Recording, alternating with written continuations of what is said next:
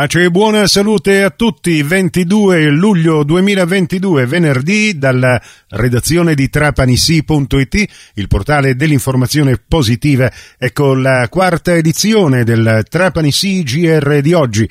Ben ritrovate, ben ritrovati all'ascolto. Conferenza stampa questa mattina a bordo di Goletta Verde, che ha lasciato il porto di Trapani per la presentazione dei dati sulla salute dei mari in provincia di Trapani da parte di Legambiente. Per noi c'era Francesco Tarantino. Nel dettaglio, in provincia di Trapani sono stati fatti quattro rilevamenti, di cui uno eh, definito estremamente grave.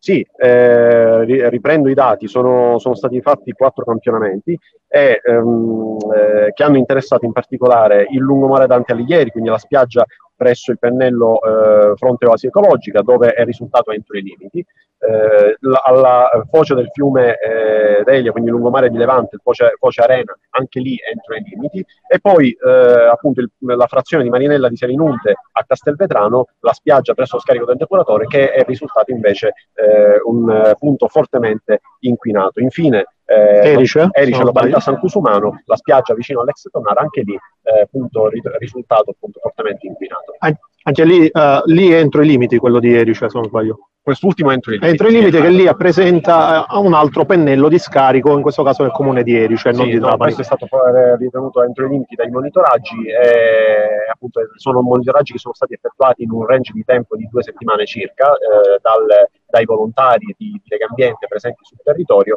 che hanno appunto garantito al passaggio di Goletta queste informazioni.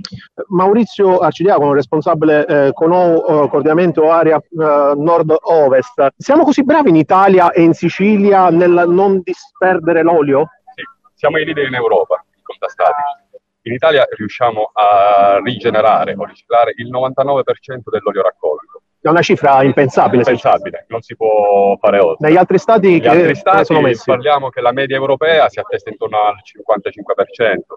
Eh, paesi molto industrializzati come la Germania non riavviano neanche al quaranta per cento, la Francia al cinquanta per cento, non pensiamo alla Spagna, perché hanno trovato vie alternative al riciclo, che è quello della combustione, ovviamente altamente inquinante. Eh, in Italia, oltre a rigenerare il novantanove per cento, raccogliamo tutto l'olio immesso e raccoglibile, cioè praticamente non si butta via una goccia d'olio, raccogliamo tutto e siamo i più bravi.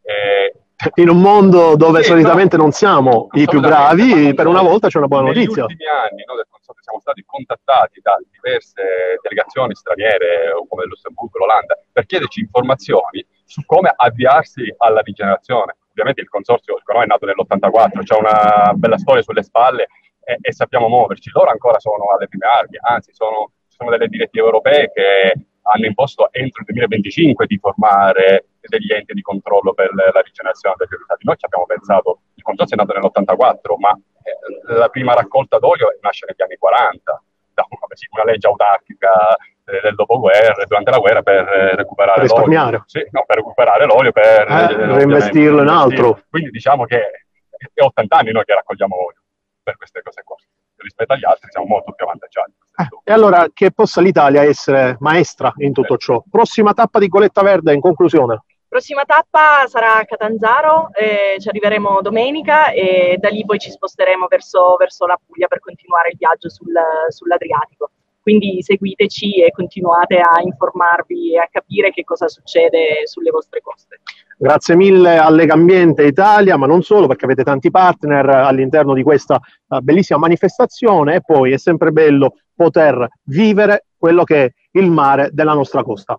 L'intervista integrale di Francesco Tarantino agli esponenti di Goletta Verde nella diretta Facebook che abbiamo proposto questa mattina sulla pagina di Trapani Sì, e nell'apposita news che abbiamo pubblicato con tanto di link e video di questa intervista con tutti i dati relativi alla salute dei mari in provincia di Trapani. Nella prossima edizione, insieme con Mariella Bonfiglio, presidentessa dell'Associazione Culturale Kirart, parleremo invece della terza edizione del premio Tonino di Pasquale. Appuntamento su Radio Cuore e su Radio Fantastica alle diciotto e trenta, in ribattuta alle ventuno e trenta su Radio centodue alle diciannove, con la quinta e ultima edizione del Trapanissi G R di oggi. Questa termina qui.